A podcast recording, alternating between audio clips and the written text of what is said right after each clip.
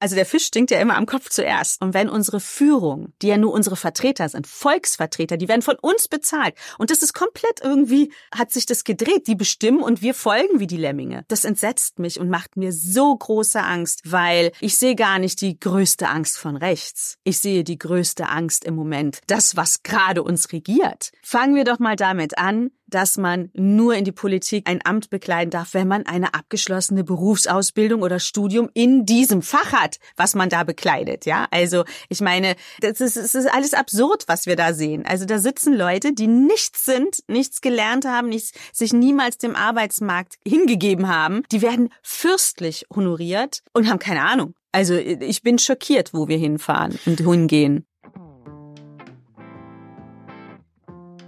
Hallo ihr Lieben. Wie schön, dass ihr auch in dieser Woche bei einer neuen Folge von Road to Glory mit dabei seid.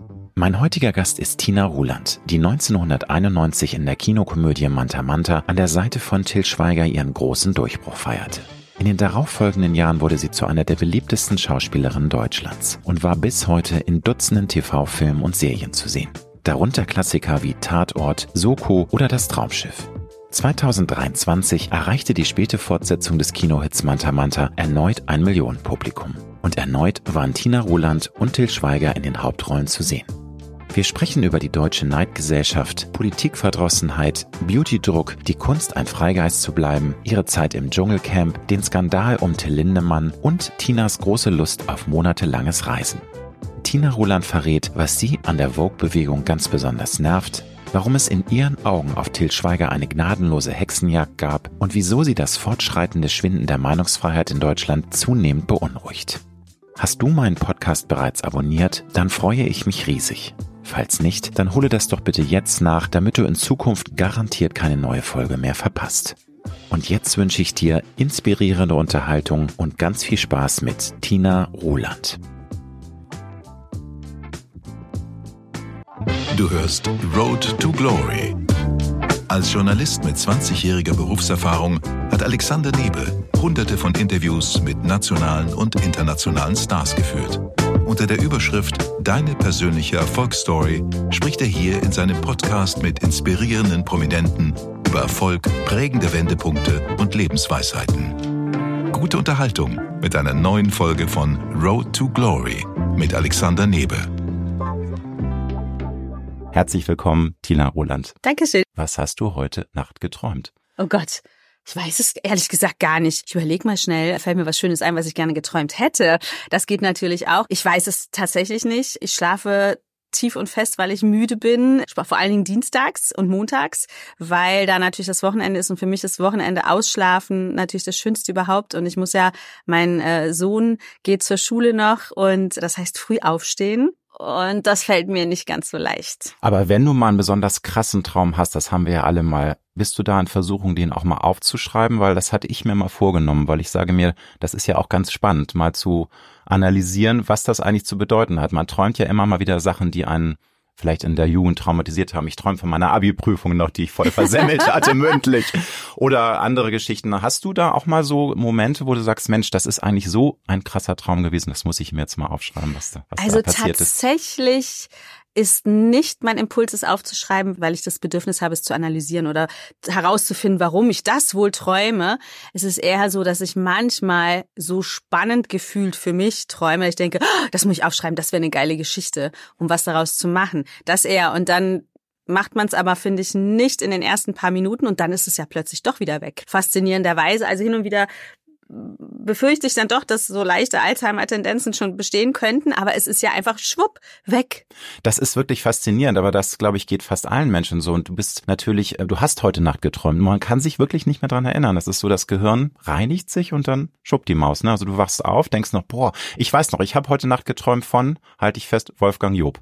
Weil Warum? an dem bin ich dran, der wird nächstes Jahr 80 und den möchte ich ja auch in meinem Podcast haben. Ich bin auch schon mit seinem Mann im Gespräch und irgendwie hatte ich jetzt geträumt, dass der überall Interviews gibt und überall stattfindet und bei mir Nur nicht, kommen dir. will. Das, okay. war, das war gemein, aber sowas Und das hast du dir aber gemerkt? Das habe ich mir komischerweise gemerkt. Es heute ja. Morgen so präsent war und du darüber nachher weiter, noch weiter nachgedacht hast, ja? Oder Ganz genau. Nee, wahrscheinlich, weil es, weil ich auch jetzt in so einem Interview-Modus bin, weil ich diese Woche sehr viel Interviews höre. Daran liegt es wahrscheinlich. Okay. Wie viel Stunden Schlaf brauchst du, um einigermaßen fit zu sein? Du hast gesagt, du musst früh raus. Und ist das bei ein paar Stunden dann auch gut machbar oder sagst du, das ist das Soll für mich, was ich unbedingt erreichen Richtig muss? gut geht's mir, also dass ich wirklich mich richtig gut fühle mit acht Stunden schon. Ich bin jemand, der viel Schlaf braucht. Oft werden es aber nur sechs, sechseinhalb, definitiv zu wenig. Definitiv so, dass wenn morgens der Wecker klingelt, ich nicht von alleine wach werde, sondern den Wecker brauche und wirklich denke so, oh mein Gott, wann ist, wann ist Samstag? Ich bewundere aber Menschen, ich habe einen Freund, der braucht nie mehr als vier Stunden und der meint das wirklich ernst. Also dem geht's gut und der muss nicht tagsüber schlafen. Ich glaube, nach einer Woche kannst du mich in die Tonne treten. Aber ich finde das schon ganz angenehm, weil natürlich ist so viel mehr Wachzeit beinhaltet. Wobei ich mich da manchmal frage, vielleicht verkürzt es aber auch die Lebenszeit, weil der Körper muss sich ja erholen und ich schlafe gerne. Ich finde und das echt schön. Du brauchst also auch ein bisschen Anlaufzeit, um auf Betriebstemperatur zu laufen, höre ich raus. Also du bist nicht jemand, der aus dem Bett springt und dann sagt, juhu, junger Morgen, ich bin happy und, und alles, äh, das Leben wartet auf mich. Oder ist das bei dir relativ schnell, dass du dann auch nach dem Aufstehen Mittelding. funktionierst? Ich bin jemand, du kannst mich wecken und ich bin voll da. Ich weiß sofort, wo ich bin, was ich machen muss und auch mitten in der Nacht. Also ich bin da und einsatzbereit. Das mit dem Juhu, das klappt nicht. Das einsatzbereit beinhaltet auch meistens Fuck, das will ich nicht. Also, ich bin jemand, ich bin schnell voll da, ja. Und wie wichtig ist dir ein ausführliches Frühstück? Tatsächlich bin ich jetzt nicht der super Frühstücksfan. Ich frühstücke jeden Morgen, zwangsläufig eben, weil ich früh aufstehe mit meinen mit meinem jüngsten Sohn, mein ältester muss gerade nicht, was mich auch nervt, weil der bleibt einfach liegen, finde ich total unmöglich. Infolgedessen frühstücke ich auch, beziehungsweise ich mache jeden Morgen Smoothies für uns, weil wir nicht so gerne direkt so viel essen. Und äh, dann habe ich das Gefühl, wir haben so einen gesunden Start in den Tag. Aber das mache ich und ich lese morgens dann die ersten Zeitungen. Eine harte Zeitreise. Was wolltest du als kleines Mädchen werden? Weißt du das noch, den ersten Impuls, den du hattest? Ich glaube, mein erster Impuls war tatsächlich, an den ich mich erinnere, Reiterin, professionelle Reiterin. Ich war so ein typisches Pferdemädchen. Bin froh, dass ich das nicht geworden bin. Dann war zwischendurch mal Astronautin. Keine Ahnung warum. Ich hatte irgendwie das Gefühl, einmal im Leben muss man im Weltall gewesen sein. Warum auch immer. Möchte ich auch nicht mehr unbedingt. Und dann hat sich relativ lange gehalten, eigentlich Rockstar aber ich kann ja, du nicht hast singen. Ja auch, und du hast ja auch angefangen als Background-Sängerin mhm. von Bad Boys Blue. Ja, aber gelesen. Du warst dann gerade gab's den kleinen Nachsatz, ich kann nicht singen. Du warst einfach nur sexy und gut anzuschauen, hast dich ein bisschen im Rhythmus bewegt. Also für Bad Boys Blue reichte das aus. Das war tatsächlich mein erster Fernsehauftritt, der mich total angefixt hat und klar gemacht hat, so okay, ich will da in diese ich. Richtung gehen. Mhm. Rockstar war mehr so, ich wollte das wirklich gerne machen und hätte ich singen können, hätte ich, glaube ich, das verfolgt. Also die Vorstellung, mit der eigenen Stimme auf der Bühne zu stehen, vor Massen und abzugehen, ist wirklich was, was ich wahnsinnig gerne gemacht hätte. Ich glaube, das kann einen auch süchtig machen. Deswegen sind auch die Rolling Stones und die ganzen alten Haudegen, männlich und weiblich, immer noch auf der Bühne, weil du bist süchtig danach, glaube ich. Du kannst da gar nicht loslassen. Ja, ich glaube auch. Sag ja mal, tritt also doch ab in Würde, aber ja, nee, nein, scheiß nein, auf die Würde. Ich Na, aber wieso? Aber so abtreten, in, was heißt nein. in Würde? Solange man, das ist ja immer so dieses Ding, ne? Abtreten in Würde heißt das, wenn man es nicht mehr kann richtig, wenn man nicht mehr aussieht richtig. Für uns Frauen natürlich immer so ein Thema, was ja total schade ist, ne? solange total. es rüberkommt. Also ich habe jetzt nur letztens mitbekommen, da waren Freunde von mir, waren bei Madonna hier ja. in Berlin. Und als ich gefragt habe, wie war es denn, kam als erstes ja, also die kann sich nicht mehr richtig bewegen. Naja gut, wie alt ist die jetzt? 65, ne? ne? Und ich mhm. meine dann mal eben so ein zwei Stunden oder anderthalb Stunden Konzert volle Power. Wer kann das denn dann irgendwie so locker? Und ja, wie sieht die aus und so? Also es ging gar nicht um die Performance und das Erlebnis, sondern sondern um Optik, was hält sie durch und so weiter. Und das, das finde ich eigentlich ne? total schade. Ne? Und das müsste man ja eben bei Rolling Stones, wer hinterfragt das? das ist sondern so, ah, wie war's? Ja, ja. unsere Hochleistungsgeschichte. Also ich habe sie in Köln gesehen und sie hat zweieinhalb Viertelstunden performt und klar, es ist auch wie immer nicht alles live, aber ich muss sagen, sie hat es immer noch super drauf gehabt. Und die meisten Fans sahen es genauso. Es sind halt einige, die da sehr mit Mikroskopblick dann schauen und jeden Fehler dann erkennen wollen. Wie haben dich deine Eltern geprägt? Kannst du das zusammenfassen? Was haben sie dir an Werten mitgegeben oder wie war so das Grundgefühl bei dir mit deinen Eltern? Also meine Eltern haben auf jeden Fall mir vermittelt, dass ich alles machen kann, was ich will, wenn ich es mit Liebe und mit Einsatz mache. Und dass ich völlig geschlechtsunabhängig dafür sorgen soll, dass ich mich um mich selber kümmern kann. Also das war ganz wichtig. Nicht dieses Ding, ja, gibt es tatsächlich viele von meinen Freundinnen, wo auch Thema war, sieh zu, dass du einen guten Mann findest, den heiratest und versorgt bist. Und das war immer so, nee, sieh mal zu, dass du dich selber versorgen kannst. Das ist das Wichtigste. Und haben auch nie ein Problem damit gehabt, dass ich da auch ein bisschen unstet war und bin. Ja, du warst ja früher schon ein wilder Mensch, finde ich. Und das meine ich als Kompliment. Also du bist ein Freigeist und du lässt dir, glaube ich, auch nicht die Butter vom Brot nehmen. Das also, weiß ne? ich gar nicht. Ich würde Ja? mich gerne so sehen, weil ich finde, wilder Mensch würde ich total als Kompliment auch immer auffassen. Ich habe immer gesagt, wenn ich mir eins wünsche, dass meine Söhne mal über mich sagen, die war völlig verrückt, aber cool verrückt irgendwie so. Und das sagen die Kinder ja meistens, wenn überhaupt dann später was Nettes über die Eltern. Also es ist ja eigentlich meistens so, dass die Eltern erstmal peinlich sind, oder? Egal. Ja, aber ich bin ja tun. gerne peinlich. Also das wissen die auch. Also wenn sie sagen, oh Mama, du bist peinlich, habe ich Spaß, weil ich dann denke, ah, mach ich alles richtig. Also ich, das ist so ein Konzept, was ich eigentlich ganz gut finde. Wenn ich aber selber mich anschaue, finde ich mich viel zu angepasst immer noch und gar nicht wild genug, weil in mir drin würde ich am liebsten alles, alles auf die Pauke hauen und loslegen und losreisen und meine Kinder einpacken und einfach nur durch die Welt ziehen. Ja, aber ich glaube, das sind dann so diese inneren Konditionen, die man hat. Ne? Und Ja, man ist leider. halt dann doch so, auch gerade als Deutscher, glaube ich, doch. ist man da besonders geprägt. Aber würdest du denn, ich finde das ganz toll, dass deine Eltern dich auch so dazu erzogen haben, einfach auf eigenen Beinen zu stehen und das Leben selbst in die Hand zu nehmen. Was möchtest du denn deinen Jungs weitergeben? Oder was hast du denen schon mitgegeben? Weil die sind ja noch schon aus dem Gröbsten raus, wenn man so Naja, sagen mein kann. Jüngster Also- ist 13, der ja, ist gut, noch nee, im das stimmt, drin. der ist noch voll Ähm, in der Pubertät. Das ist Aber meinem Großen oder Ja. überhaupt beiden erzähle ich natürlich, egal was ihr macht, macht nur was, was euch glücklich macht. Und mir ist das total egal. Für mich müsst ihr nicht höher, weiter, schneller. Mir wäre es lieber, ihr würdet etwas wählen, was euch zufrieden und glücklich macht. Also meinem Großen erzähle ich immer, werd doch Surflehrer, ist doch geil, lebst du am. Strand, du siehst auch so aus, das wäre echt eine Karriere. Ich komme dich auch immer besuchen oder lebe auch direkt da. Für mich wäre tatsächlich, ähm, ich habe das letztens zu dem gesagt, da hat er gesagt, Mama, du hast sie nicht alle. Habe ich gesagt so, für mich wäre es das Schlimmste, würde der einen Bürojob ergreifen. Das wäre für mich wirklich, ich habe alles falsch gemacht. Also du möchtest dann schon, dass sie ihren Träumen auch folgen und dass sie die Welt sehen. Das müssen Ja, sie, müssen weil sie, sonst ja, gibt's Ärger du. mit mir. Also Ja. ich bin auch so stimmig, so warum reist du nicht? Los, leg los und geh doch und mach und zu. Das Problem ist nur natürlich, ich bin mit denen ja auch schon sehr, sehr viel gereist und wir haben vieles gemeinsam schon entdeckt. Die haben gar nicht so den, den Drang wie ich oder sie haben es schon so viel kennengelernt. Ja, es ist ja heutzutage faszinierend, wie viel auch Teenager schon gesehen haben, wo ich denke, Ja. ich war mal im Alter von 16 vielleicht mal auf Sylt oder in Dänemark oder vielleicht, wenn es hochkommt, mal nach London. Das war schon eine wahnsinnig weite Welt. Und heute New York, Bali, Australien, wo ich denke, ja, aber toll, ich find's super. Ist natürlich jetzt, wenn wir auf Nachhaltigkeit und Umweltschutz kommen, ist natürlich wieder bad, wenn man schon so viel fliegt. Aber also ich bin auch ein Fan vom Reisen und sag, lernt die Welt kennen, Leute, weil es öffnet den Horizont. Ja. Du hast ja zwei Jungs von zwei verschiedenen Männern und warst sehr lange oder bist eigentlich die meiste Zeit alleinerziehende Mama. Was ist da für dich die größte Herausforderung? Neben dem vielen tollen Dingen, die man ja auch aufsaugt und das ist das größte Geschenk, glaube ich. Manchmal ist es auch ein Pain in the Ass, Kinder zu haben, glaube ich. Na, ich finde das schon, unterm Strich würde ich immer sagen, alles richtig gemacht, auch immer die richtige Entscheidung getroffen, alleinerziehend zu bleiben, zu sein, zu werden, definitiv. Wobei ich da auch immer dazu sage, ich bin nicht Role Model, was es heißt, alleinerziehend zu sein. Ich habe durch meinen Beruf natürlich die Chance, viel Zeit mit meinen Kindern zu verbringen. Trotzdem, ich erziehe die nicht eine Nanny oder ein Ja. Au pair oder ich muss die nicht in die zur Tagesmutter jemals geben oder sonstiges. Und ich muss auch nicht unter extremen Existenzängsten leiden, was nicht an den Vätern liegt, sondern wirklich, weil ich mich Gut. um uns kümmere. In der glücklichen Situation sind natürlich die meisten Alleinerziehenden nicht. Das ist wirklich eine Ausnahmesituation, die ich lebe. Insofern war das auch nie eine schwere Entscheidung zu sagen, ach, weißt du was, dann gehe ich doch lieber. Trotz allem ist es natürlich oft oder manchmal wünscht man sich, man hätte den entsprechenden Partner dazu, wenn es irgendwelche Probleme gibt, Mm. um es teilen zu können. Die Glücksmomente zu teilen ist auch schön, aber das kann man natürlich auch mit Freunden machen. Hin und wieder, also meine Jungs sind halt immer bei mir. Die gehen nicht regelmäßig jedes zweite Wochenende zu Vätern oder so, sondern die sind immer da. Manchmal denke ich so, auch mal so ein Wochenende frei wäre vielleicht auch ganz nett. Aber so ist es halt nicht. Wir leben ist kein Wunschkonzert, wir kriegen das ganz gut auf die Reihe. Wir sind eng mit allen Vor- und Nachteilen.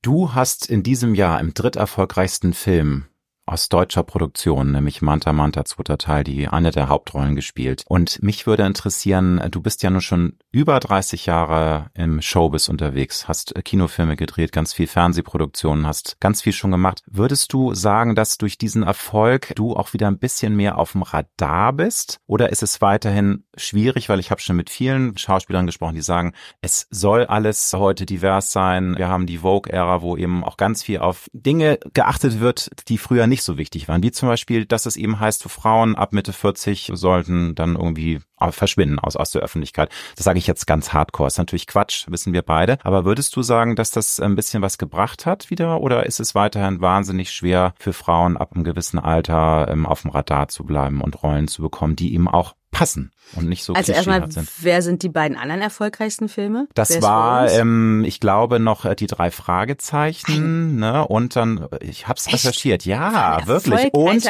und halte ich fest, dieser bayerische Film da mit dem Semmel, dieser, diese Krimi, ja. Ja, ihr habt 1,3 Millionen und die waren, glaube ich, bei 1,4, 1,5. Also es war ein ganz knappes Rennen, aber naja. zumindest ähm, eine sehr erfolgreiche. Also natürlich hat es mich wieder auf den Radar gebracht oder es war eine große Wahrnehmung einfach, dass es mich nach wie vor gibt und ähm, dass ich auch nach wie vor in diesem Beruf unterwegs bin, der breiten Öffentlichkeit.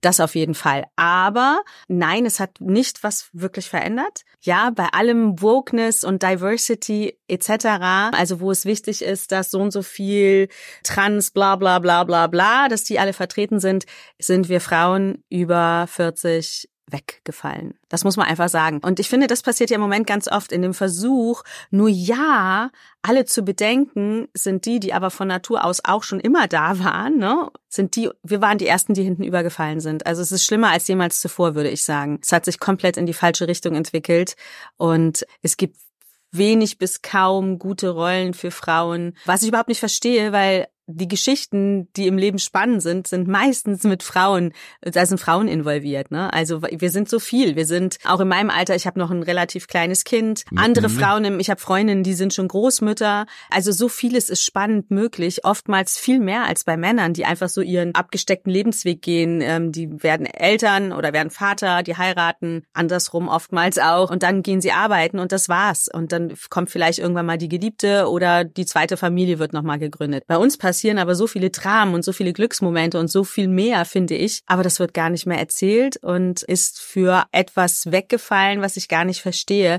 was finde ich kein keine Widerspiegelung unserer Gesellschaft ist. Also würdest du bestätigen, es fehlt weiterhin an guten Stoffen, die auch die Lebensrealität von Frauen ab Mitte 40 auch darstellen. Also, weil es ist ja nicht nur, dass es viele Schauspielerinnen in diesem Alter gibt, sondern auch ganz viele Zuschauerinnen vor den Fernsehern. Über 20 Millionen sind, glaube ich, 47 plus. Wie ist da deine, also würdest du das bestätigen? Weil ich habe in einem Gespräch gehört, es gibt manchmal Drehbücher, die diese neue Realität darstellen, die werden aber abgelehnt von den Produzenten, von den Fernsehsendern etc.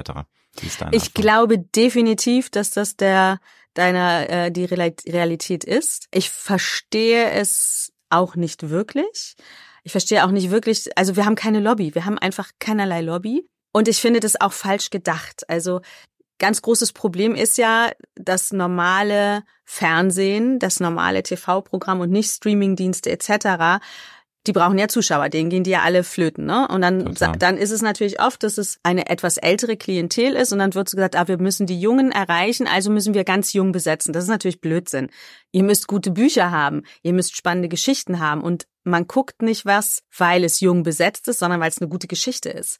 Und da kann, ob der Mörder irgendwie entsprechend, außer es hat was mit dem Alter zu tun, so alt ist oder so alt ist, das ändert ja an der, an der eigentlichen Geschichte nur relativ etwas. Es fehlen gute Drehbücher, es fehlen Redakteure, die sich trauen, das auch zu machen, weil witzigerweise, wenn es dann mal gemacht wird, funktioniert es ja.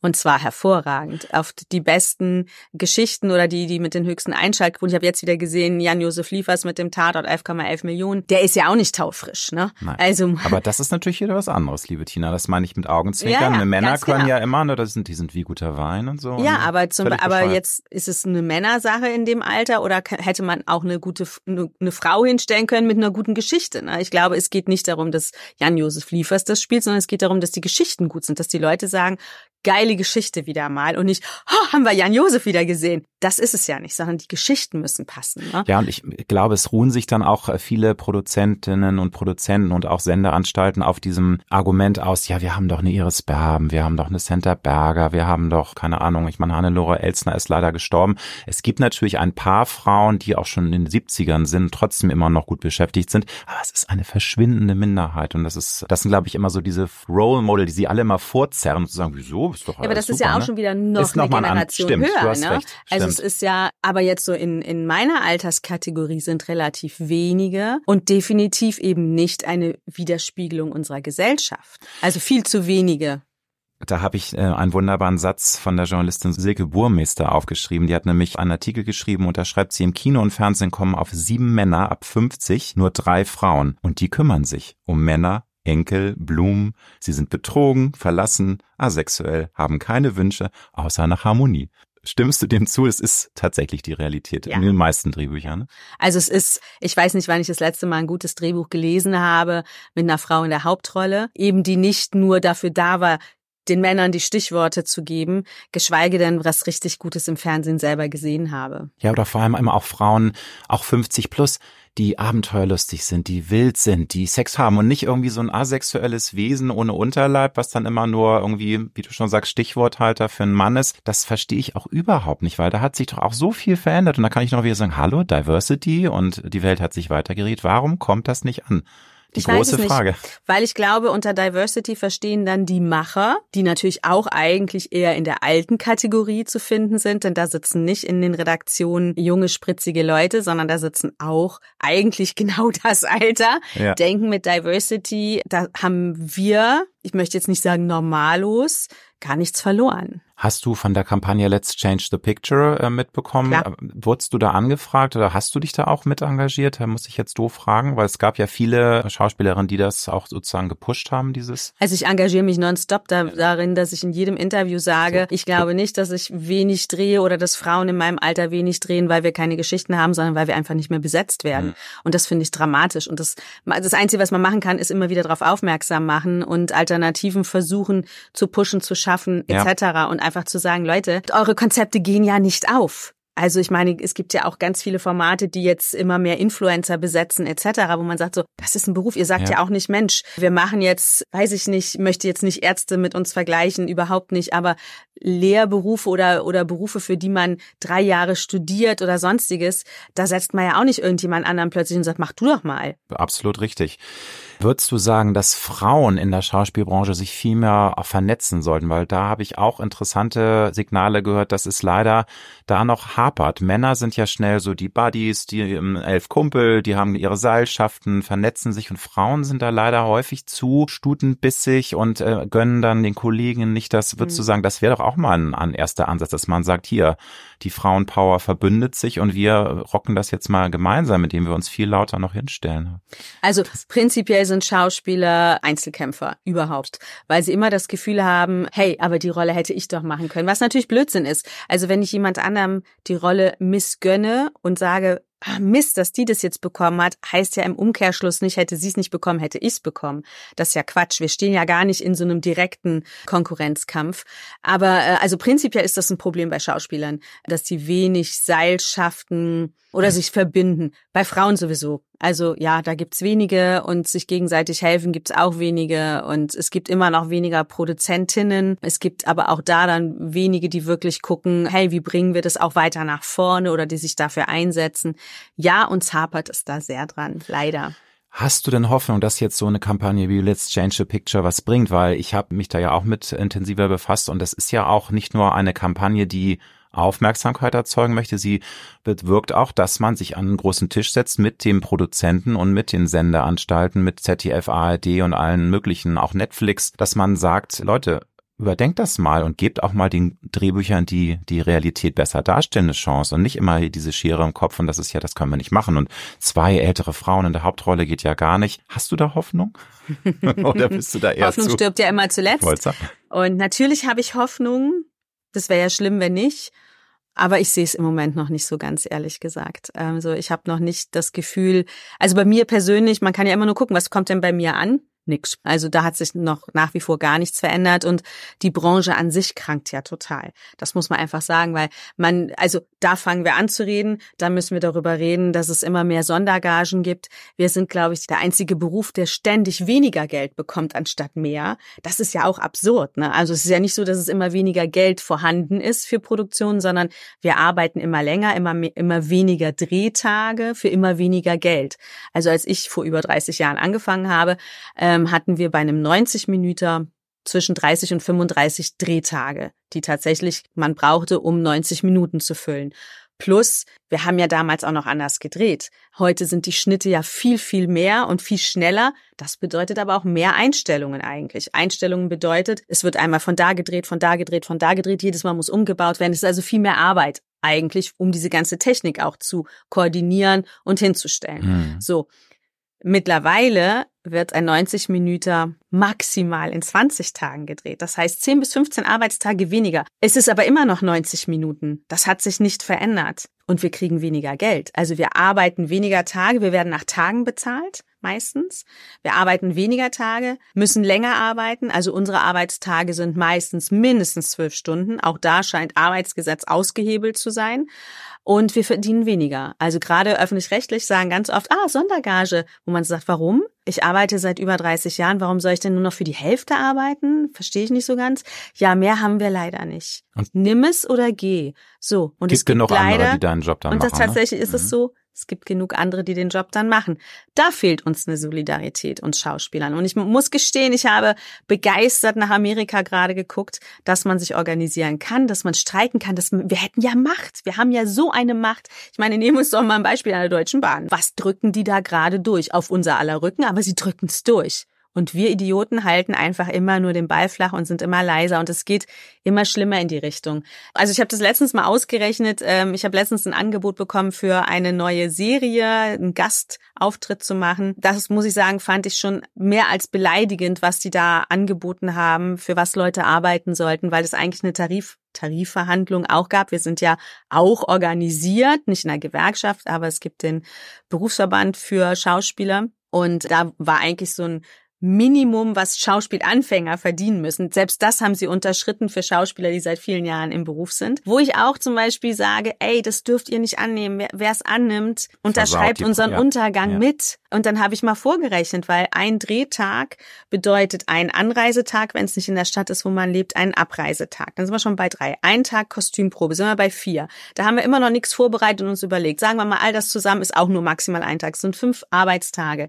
Ich bin nicht mal auf die Hälfte des Mindestlohns gekommen, was ich am Tag dann verdient hätte. Das muss man sich mal vorstellen. Dann glaubt man immer so, ah, Schauspieler, das ist ja Jet-Set-Leben. Sowieso. Nein, das ist es nicht mehr. Es war früher deutlich einfacher, deutlich besser bezahlt, deutlich qualitativ hochwertiger. Das muss man natürlich auch sagen, weil da leidet natürlich die Qualität. Wenn man nur noch müde ist, weil man nur noch irgendwie Stunden kloppt oder mit drei Teams gleichzeitig gedreht wird, ist die Qualität natürlich auch beschissen. Und die Frage ist, das Geld ist ja noch da wie vorher, wenn nicht sogar mehr. Ich meine, wir lesen ja alle, was so gewisse Leute verdienen, die in oberen Positionen ich sag sind. auch nur, was gewisse Moderatorinnen und Moderatoren so verdienen. So. Ne? Hallo, die Waldfee, ne? Das heißt, so. das Geld geht einfach woanders hin und im Zweifelsfall in die Taschen der Intendanten. Und das ist schade, weil gerade öffentlich-rechtlich hat natürlich einen Bildungsauftrag zu erfüllen. Und wenn ich sehe, mittlerweile im Fernsehen hauptsächlich, das ist auch das, was mir am meisten angeboten wird, ist Reality in irgendeiner Form. Spielshows, Talkshows mache ich nicht alles gerne, manche Sachen mehr, manche weniger. Also ich muss jetzt nicht in jedem Reality-Format stattfinden, aber wo sind die guten Filme hin? Ne? Es werden immer weniger gute Serien. Kannst du dir es erklären? Du sagst, ähm, das Geld fließt in andere Kanäle, weil natürlich ist es ein großer Transformationsprozess sichtbar. Ähm, die Quoten sind in den öffentlich-rechtlichen immer noch gut. Es ist natürlich nicht mehr so wie vor 20 Jahren. Es bröckelt, weil immer mehr Menschen streamen oder andere Möglichkeiten haben. Aber wird das als Totschlagargument genommen? Man kann ja nicht sagen, ja, friss oder stirb. Es muss ja irgendwie eine Argumentation geben, dass die Gagen immer weiter runtergehen. Oder wird das einfach so Gott gegeben einfach vorgeworfen und entweder nimmst du die Bröckchen oder Zielweite. Eigentlich also wird schon. gar nichts begründet. Eigentlich ne? schon. Also ich, ich habe noch keine Begründung gehört, die mich befriedigt hätte, weil ich sage, ja klar, verstehe ich, logisch, super. Das große Problem Altersdiskriminierung, ist das weiterhin für dich ein großes Problem, weil nochmal, wir leben ja in einer Zeit, wo wir so wahnsinnig sensibilisiert sind, wo wir auf alle Rücksicht nehmen. Und ich finde das per se ja auch nicht schlecht. Ich bin ein schwuler Mann und da freue ich mich natürlich auch, dass es da auch nochmal andere Impulse gibt. Wobei, sage ich ganz ehrlich, ist mir das Pendel ein bisschen zu sehr in die eine Richtung ausgeschlagen. Aber wie ist es in deinem Empfinden, das Thema Altersdiskriminierung? Ist das auf dem Weg des Besserwerdens? Hat sich da was verändert oder ist es noch genauso schlimm wie es vor 20 Jahren war oder sogar noch schlimmer, aufgrund von Filtern, aufgrund von TikTok und Instagram.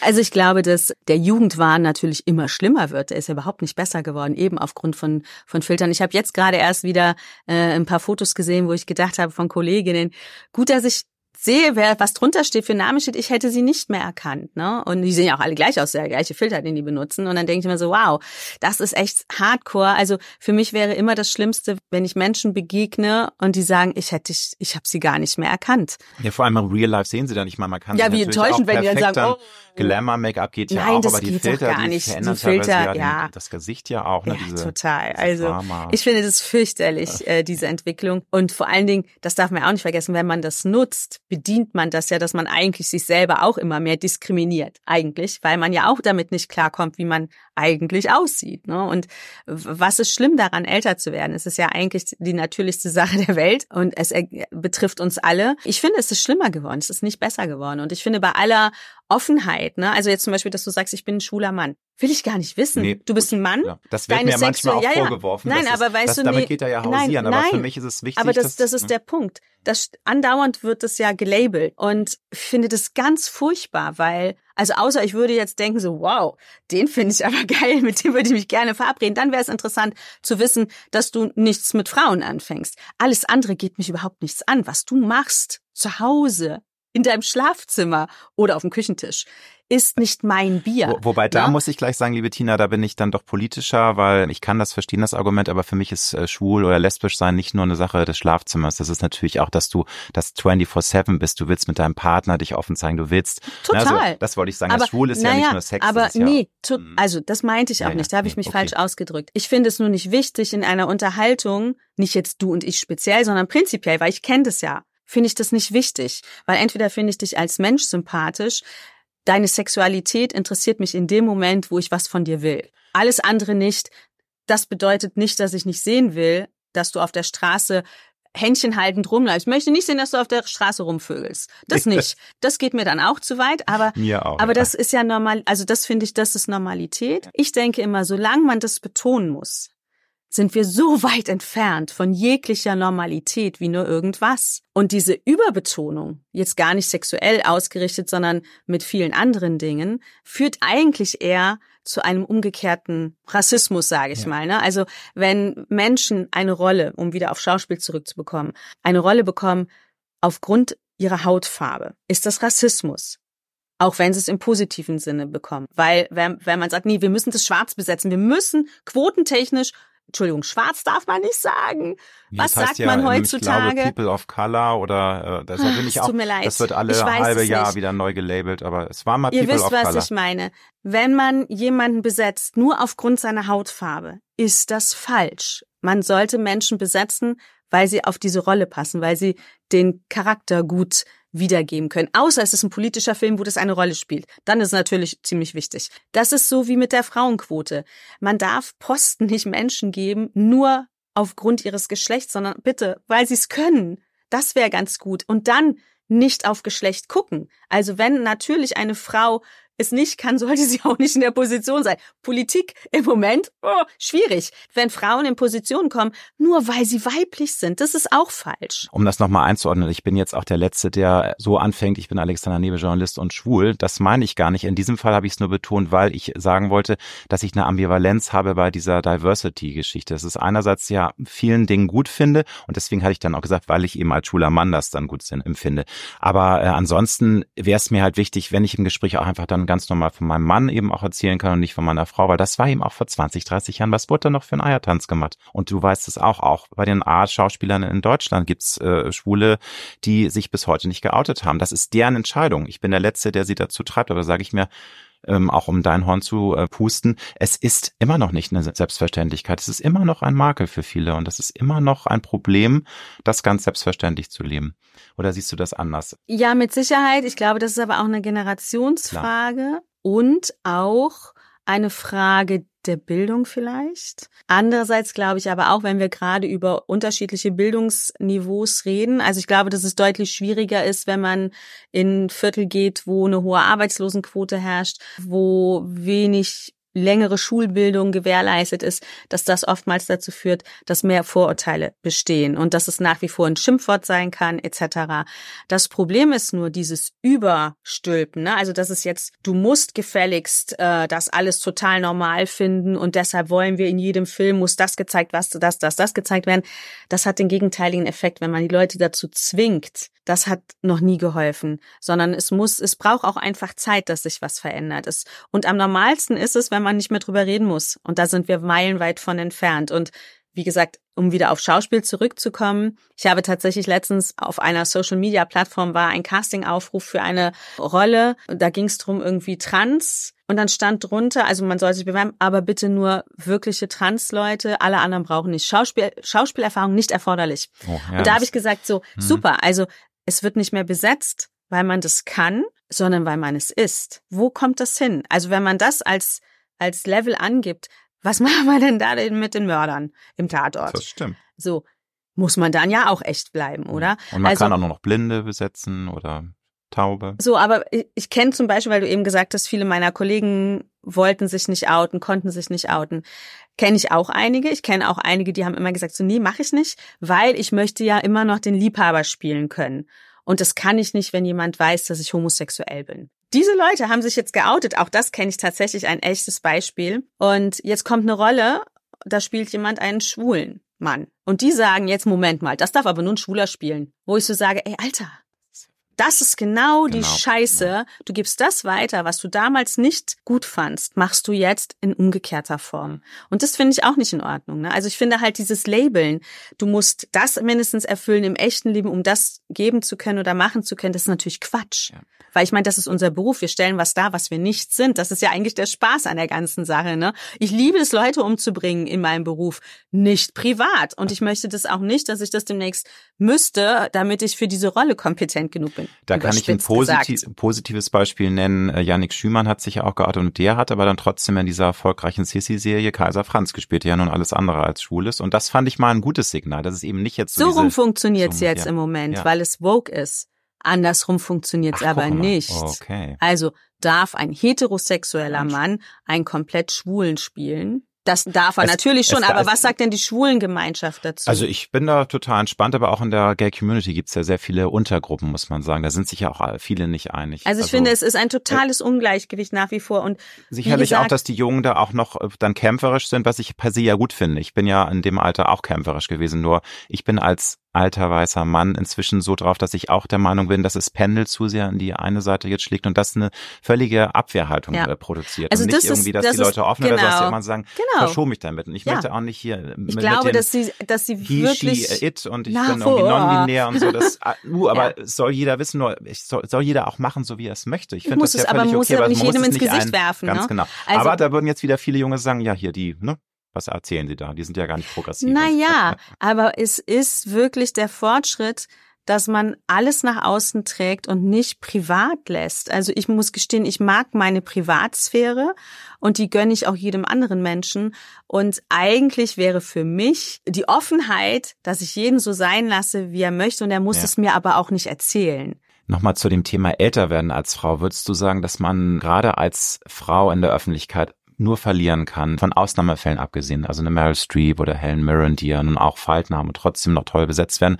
Wir hatten im Vorgespräch über Madonna gesprochen. Ich bin der Meinung, dass solche Stars nur verlieren können. Wenn Madonna jetzt runzelig, faltig mit 65 auf der Bühne stehen würde, da würden sich alle über sie auskotzen und sagen, wie läuft die denn rum? Die soll doch bitte verschwinden. Wenn sie sich machen lässt, hat sie exzessiv gemacht. Äh, da war sie auch dann der Alien, die Bekloppte. Also ich glaube, gerade Frauen, die sehr im Fokus stehen, können nur verlieren. Oder würdest du sagen, das ist zu hart von mir formuliert. Also deine Beispiele zeigen, dass das leider Gottes der Wahrheit entspricht, absolut. Ich weiß nicht, wie Madonna es machen sollte, dass sie trotzdem so erfolgreich ist und auf der Bühne steht. Sie könnte ja im stillen Kämmerchen Musik genau. machen und sich nicht mehr zeigen oder so, was natürlich dramatisch schade wäre. Was sich einige wahrscheinlich sogar wünschen würden, sagen, die Oma soll doch, das ist jetzt von mir natürlich überspitzt mhm. aus, oder was gibt ja Hater, die sagen, sollte doch doch mhm. zurückziehen. Die will ja keiner mehr sehen. Also definitiv kann man in dem Bereich gibt es wenig Frauen, wo ich jetzt sagen würde, Role Model äh, für ganz normal älter werden und trotzdem geil sein. Ich fand Hannelore Elsner war genau so ein Role Model, weil die hatte so eine Lebensfreude im Gesicht, dass das nie ausgelegt worden ist als faltig, sondern da sprang einem so eine Energie entgegen ja. und ich glaube, das hat immer funktioniert. Also es ist schon möglich. Aber es gibt zu wenige, die also das einfach so leben, glaube ich. Also ich finde, in den vielen Bereichen, über die wir uns jetzt unterhalten haben, machen wir eigentlich nur Rückschritte und überhaupt keine Fortschritte. Wir gehen überhaupt nicht in die richtige Richtung, sei es im Labeln von Menschen, sei es im Älterwerden von Menschen. Es geht überhaupt nicht in die richtige Richtung, was ich wirklich schade finde, weil, Mann, da sollten wir uns doch endlich mal von frei machen, oder? Und wenn ich das sehe, was einige meiner Kolleginnen mit ihren Gesichtern anstellen, dann erschreckt es mich echt. Aber du siehst dann auch, dass eben wirklich viele auch in diese Falle tappen und sagen, ich äh, möchte mithalten, ich möchte noch für Mitte 30 durchgehen können, weil ich möchte niemand verurteilen, der was machen lässt. Aber es ist, glaube ich, dann auch so, so ein Eiertanz. Und du, nochmal, meistens verlierst du ja nur, weil dann heißt es, ach, guck mal, die hat sich jetzt tunen lassen und sie möchte aussehen ja. wie 35, sieht aber aus wie eine 55-Jährige, die auch 35 macht. Mhm finde den Fehler. Ne? Halt ja, naja, vor allen Dingen bringt es ja überhaupt nichts. Ne? Also egal, wie, wie glatt ich mich ziehen lasse, innerlich bleibe ich ja, wie ich bin. Du strahlst ja, es aus. Genau. Was im positiven Sinne. Ja, ja, im positiven Sinne brauchst du das dann gar nicht machen lassen. Ich habe eigentlich kaum eine meiner Kolleginnen getroffen, die haben was machen lassen, wo ich gedacht habe, wow, die wirkt wirklich so viel jünger. Also selbst mit viel weniger Falten wirken sie nicht jünger. Also ich glaube, die Falten machen es gar nicht aus, sondern was es ausmacht, ist die Haltung, die innere Haltung dazu. Und wenn ich das Bedürfnis habe, dass ich mein Äußeres so verändern muss, so sehr der Jugend hinterherrenne, sagt das ja auch was über deine innere Haltung dir selber gegenüber aus. Weil ich meine, wen wollen wir denn verarschen? Also ich selber kann mich doch nicht verarschen. Ich sehe, obwohl ich verarsche mich eigentlich ganz gut. Insofern, ich ähm, altersbedingt sehe ich nah nicht so gut. Und das Tolle daran ist, man kann es ja umdrehen, seitdem sind die Menschen viel schöner geworden. Weil nah kann ich Falten nicht so richtig gut sehen. Der, das Geile ist bei mir selber auch nicht. Also Solange ich die Brille nicht anziehe, ist das alles super. Der natürliche Filter sozusagen, so, den du immer und, mit dir rumträgst. Und das Schöne ist, ich habe mich dann einfach entschlossen, ich glaube, das, was ich da im Spiegel morgen sehe, das glaube ich einfach das gibt mir eine innere Haltung, dass ich sage, ach Mensch, ist doch alles super. Und damit macht die ganze Nummer viel mehr Spaß. Aber ich denke dann immer so, wow, wenn man sich dann hier Botox, da Botox, da was spritzen, da was wegschneiden. Erstmal habe ich viel zu viel Angst, dass da was schief geht. Dass die alle keine Sorge haben, dass das Gesicht irgendwie plötzlich so ist. Weil auch da kann ja viel schief gehen. Ne? Und zum anderen, wen verarschen wir denn? Sich selber, wir wissen, was da für ein Geburtsdatum steht. Meine Freunde, denen ist das scheißegal. Also die Menschen in meiner Umgebung mögen mich doch, weil ich ich bin und nicht, weil ich irgendwie aussehe. Also hoffe ich. Hat man dann eine tollere Beziehung, einen tolleren Partner? Nein, weil was würde das denn aussagen, wenn das damit was zu tun hat, ob ich mehr oder weniger Falten habe? Das geht ja dann so oder so in die Hose, weil es ist ja dann absehbar. Irgendwann kann ich nicht mehr alles wegbügeln. Ne? Aber was mich äh, interessiert, du bist ja immer schon eine schöne Frau gewesen. Ich finde, du Vielen hast Dank. auch jetzt auch eine tolle Ausstrahlung. Aber ist es nicht dann gerade, wenn du ein attraktiver Mensch bist, ein bisschen schwerer? Weil ich glaube, das ist eben auch der Grund, warum so viele Frauen dann, die auch in ihrer Jugend einfach eine Göttin waren und die alle gewollt haben, dass es für die so schwer ist zu sehen, das verblasst eben. Und wenn ich nicht andere Vorzüge habe und irgendwie anders strahlen kann, dann habe ich halt ein Problem. Warum fällt dir das so leicht? Also warum gehst du locker, lockerer damit um als andere Kolleginnen von dir? Weil ich meine, viele wissen ja, du warst ja auch ein Playboy-Model. Du hast also eine dolle Ausstrahlung Ausstrahlung und bist ja auch eine schöne Frau und, und warst ja auch in der Jugend eine sehr schöne Frau. Also ist das dann nicht besonders schwer, älter zu werden? Also erstmal vielen Dank. Ja, bitte. Sehr nett. Doch, aber ich glaube, es ist natürlich nicht leicht. Das, es verändert sich. Es war, natürlich ist der Körper nicht mehr so, wie er war, aber einfach das anzunehmen und wie gesagt, es kommt auf die innere Haltung an, ne? Und wenn da innen drin nichts ist, dann nützt alles Schönheit nichts. Und dann nützt auch nichts in Schönheit alt werden und in Schönheit sterben. Die schönste Leiche aller Zeiten ja, dann. Aber ganz ehrlich, ich finde es immer so geil, wenn man irgendwie, ich stehe auf solche Sprüche so. Diese früher gestickt auf einem Kissen, ne? Heute auf Insta und so weiter ähm, als Spruch irgendwie. Da werde ich so ihn von, zu fragen. Ja, so von die Weisheitssprüche. ja, nee, aber weißt du, von wegen, weißt du, so, hey, war ein geiler Ritt und das sieht man auch und aber ich bin mit Karacho reingedonnert. Das ist doch eigentlich das, was wir uns wünschen, dass das, dass die ganze Nummer Spaß macht. Und ja, super gesund leben, super viel Sport, nie Alkohol, etc. Das hält vielleicht ein bisschen länger optisch jung, aber macht das hm, Spaß? Nee. Sicherlich nicht. Und man will sagen am Ende, ich habe gelebt und ich habe es ja, am Shop Man muss es nicht total exzessiv Nein, nein, machen, nein, aber klar. so ein bisschen, bisschen Rock'n'Roll tut immer gut. Und das manchmal ist der Kopfschmerz am Morgen und die dicken Augen sagen, aber es war geil. Mit was für einem Grundgefühl im, im Bauch blickst du in die Zukunft? Mal so ein harter Cut von dem Thema Schauspielerei und Mhm. älter werden, weil ich möchte gerne mit dir auch ein bisschen über Politik sprechen und über, also das ist so die Überleitung jetzt. Was für ein Grundgefühl hast du, wenn du in die Zukunft blickst? Es ist gut, dass du das nachgeführt hast, worüber du sprechen wolltest, weil in Ja. meinem Kopf war sofort auch Grundgefühl für die Zukunft. Ja, ja, Was habe ich vor? Ich will ganz viel noch reisen. Du, das- ich muss gucken, ob ich nicht mich doch traue, einfach alles einzupacken und meinen Jüngsten einzupacken und zu sagen, auf geht's, wir erkunden die Welt und scheiß doch Aber auf Schule etc. Ist doch spannend. Also das ist Ähm, auch schlummert auch noch in dir. Ne? Also, oh, total. Das ist ganz schlimm, weil es macht mich wahnsinnig, weil ich so denke, vielleicht sollte ich es doch tun. Und dann kommt aber so die Vernunft, oh ja, aber, aber ähm, ich kann mir vorstellen, dass, dass ich noch mal was, dass ich noch mal aufbreche und es noch mal eine ganz, ganz große Reise gibt oder viele ganz kleine mache ich ja schon und also ich habe da viele Pläne für Kann die ich dir nur Zukunft. sagen, do it, Tina. Weil Ja, also das absolut. Reisen ist für mich auch die Essenz des Lebens. Neben der Beziehung, die ich habe, es ist das Allerschönste Geilste, und oder? das Geilste und es gibt nichts Ja, und das kann man ja verbinden. Also für mich ist natürlich mit meinen Kindern äh, und mit meinen Kindern zu reisen, ist einfach mit denen die Welt zu entdecken, ist so toll.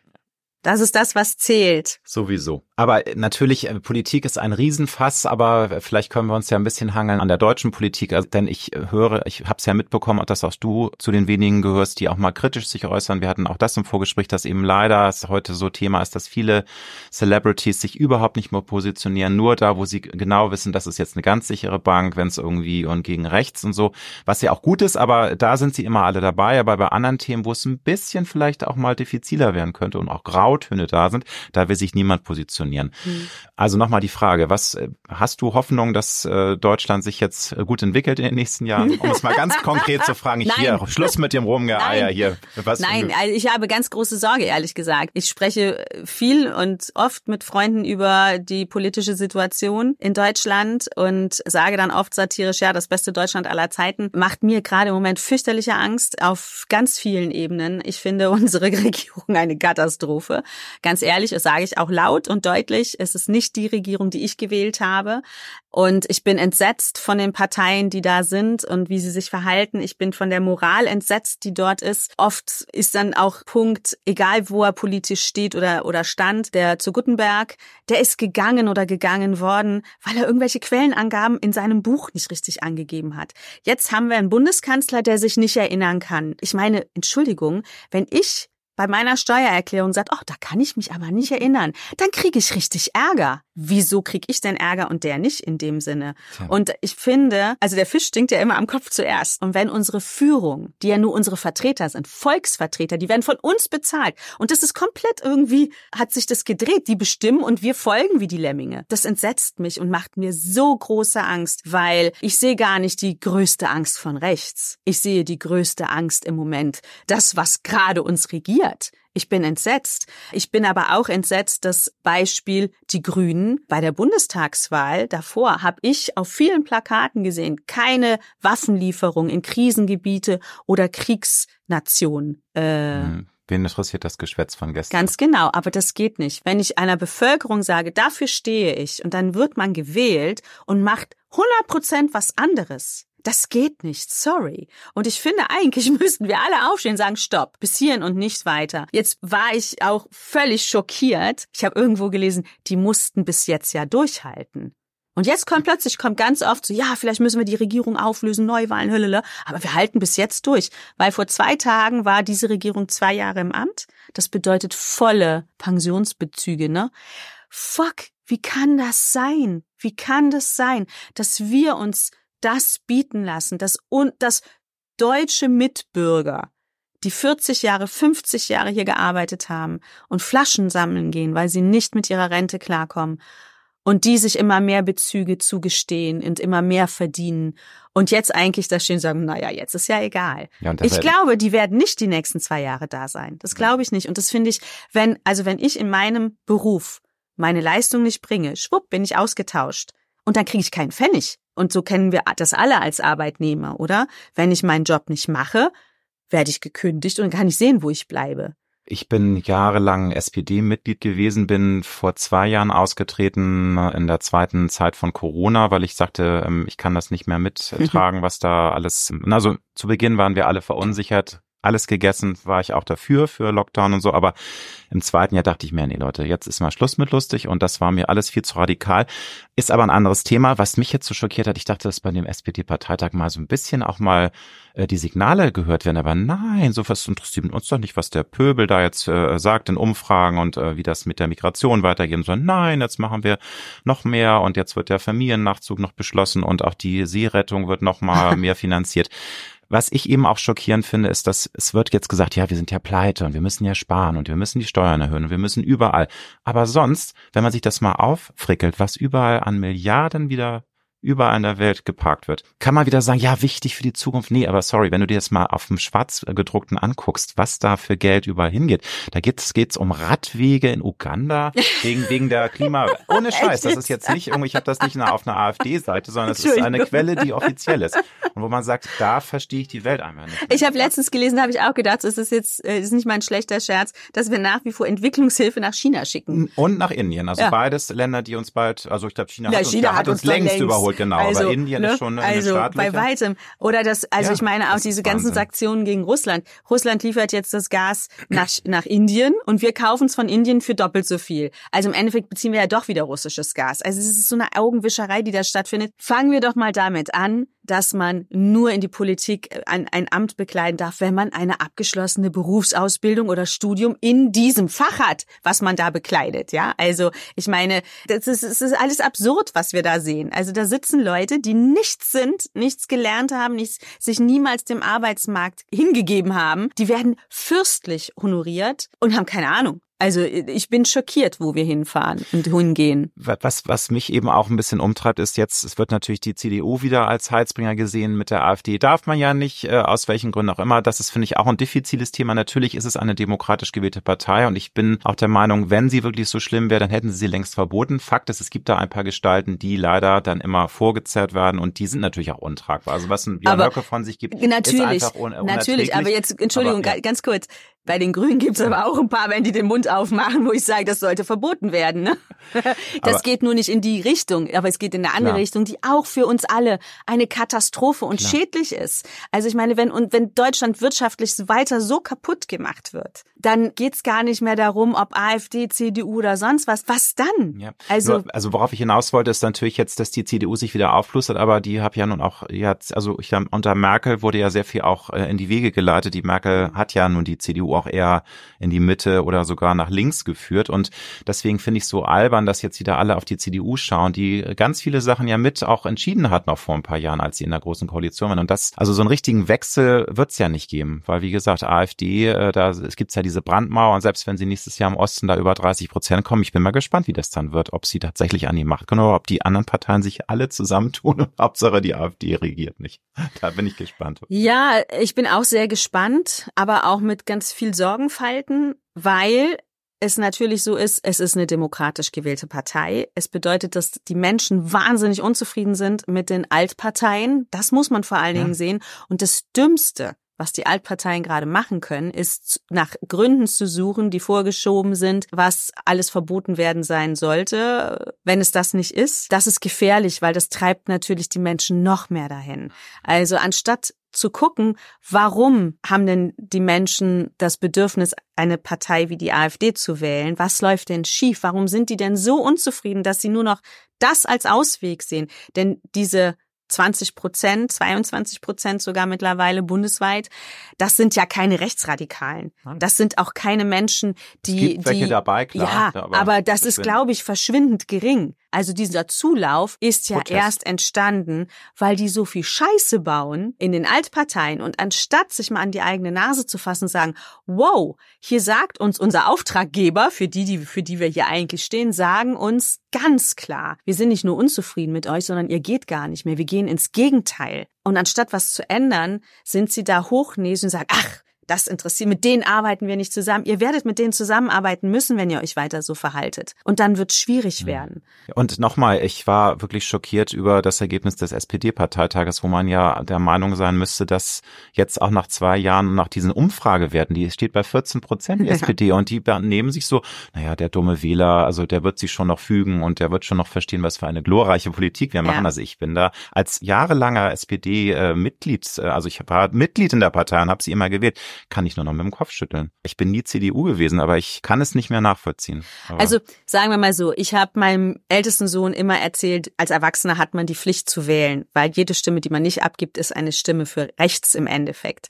So, und jetzt bei der letzten Wahl stand ich da und gesagt, ich weiß nicht mehr, was ich wählen soll. Ich möchte die nicht mehr wählen. Das kann ich nicht. dann hat mein Sohn gesagt, das, kann, das kannst du nicht machen. Du hast mir immer erzählt, du, man muss wählen, weil sonst nicht so, so, ja, aber ich kann das nicht mehr wählen. Und ich habe dann, ich lüfte jetzt mein Wahlgeheimnis, ich habe gewählt die Hip-Hop-Partei und die Tierschutzpartei. Tatsächlich, weil ich nicht möchte, weil ich auch gesagt habe, ich werde nicht dem kleinsten Übel meine Stimme geben, nämlich den einen der althergebrachten Parteien, weil ich möchte denen nicht vermitteln, dass sie in irgendeiner Form einen Regierungsauftrag von mir als Einzelperson bekommen haben. Und das finde ich ganz wichtig. Also, dass man wirklich sagt, nee, nicht das kleinere Übel wählen. Das sind die Leute, die uns dann regieren und die uns tatsächlich vorschreiben, was hier passiert. Und wenn wir gucken, was in den letzten zwei Jahren passiert ist, wo wir stehen, dann ist das alles falsch. Und dann ganz ehrlich, wäre es mir mit Hip-Hop besser gegangen.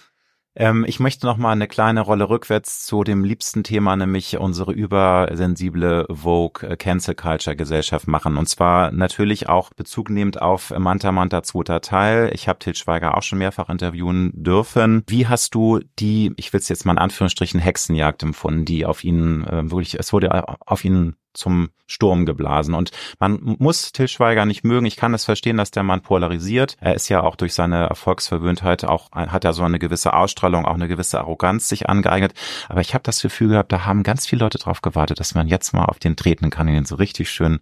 Wie hast du das empfunden? Jetzt ist es jetzt ein bisschen Ruhe reingekommen. Till hat dieses große Interview gegeben im Stern und es hat sich alles wieder so ein bisschen beruhigt. Wie siehst du es jetzt Monate nach dem Skandal? Also ich fand, es war nicht nur in Anführungsstrichen, es war eine Hexenjagd, die ich ganz entsetzlich fand und nach wie vor finde, weil es zeigt, gucken wir ruhig mal in das größere Ganze, was im Moment passiert. Es werden Menschen vorverurteilt. Man muss im Moment nur irgendein Gerücht in die Welt streuen, wenn es scheiße genug ist, springen genügend auf und dann wird dieser Mensch fertig gemacht. Ohne zu gucken, stimmt das oder nicht. Beispiel Gil Ofarim. Die haben den alle geglaubt, weil es passte so schön in das Bild. Und ich meine, auch das darf man nicht machen. Man darf auch nicht im positiven, weil man denkt, man tut was Richtiges, einfach ohne zu hinterfragen, sagen, ja, das stimmt bestimmt. Und dann mit auf den Karren aufspringen und mitfahren, sondern man muss es ein bisschen hinterfragen.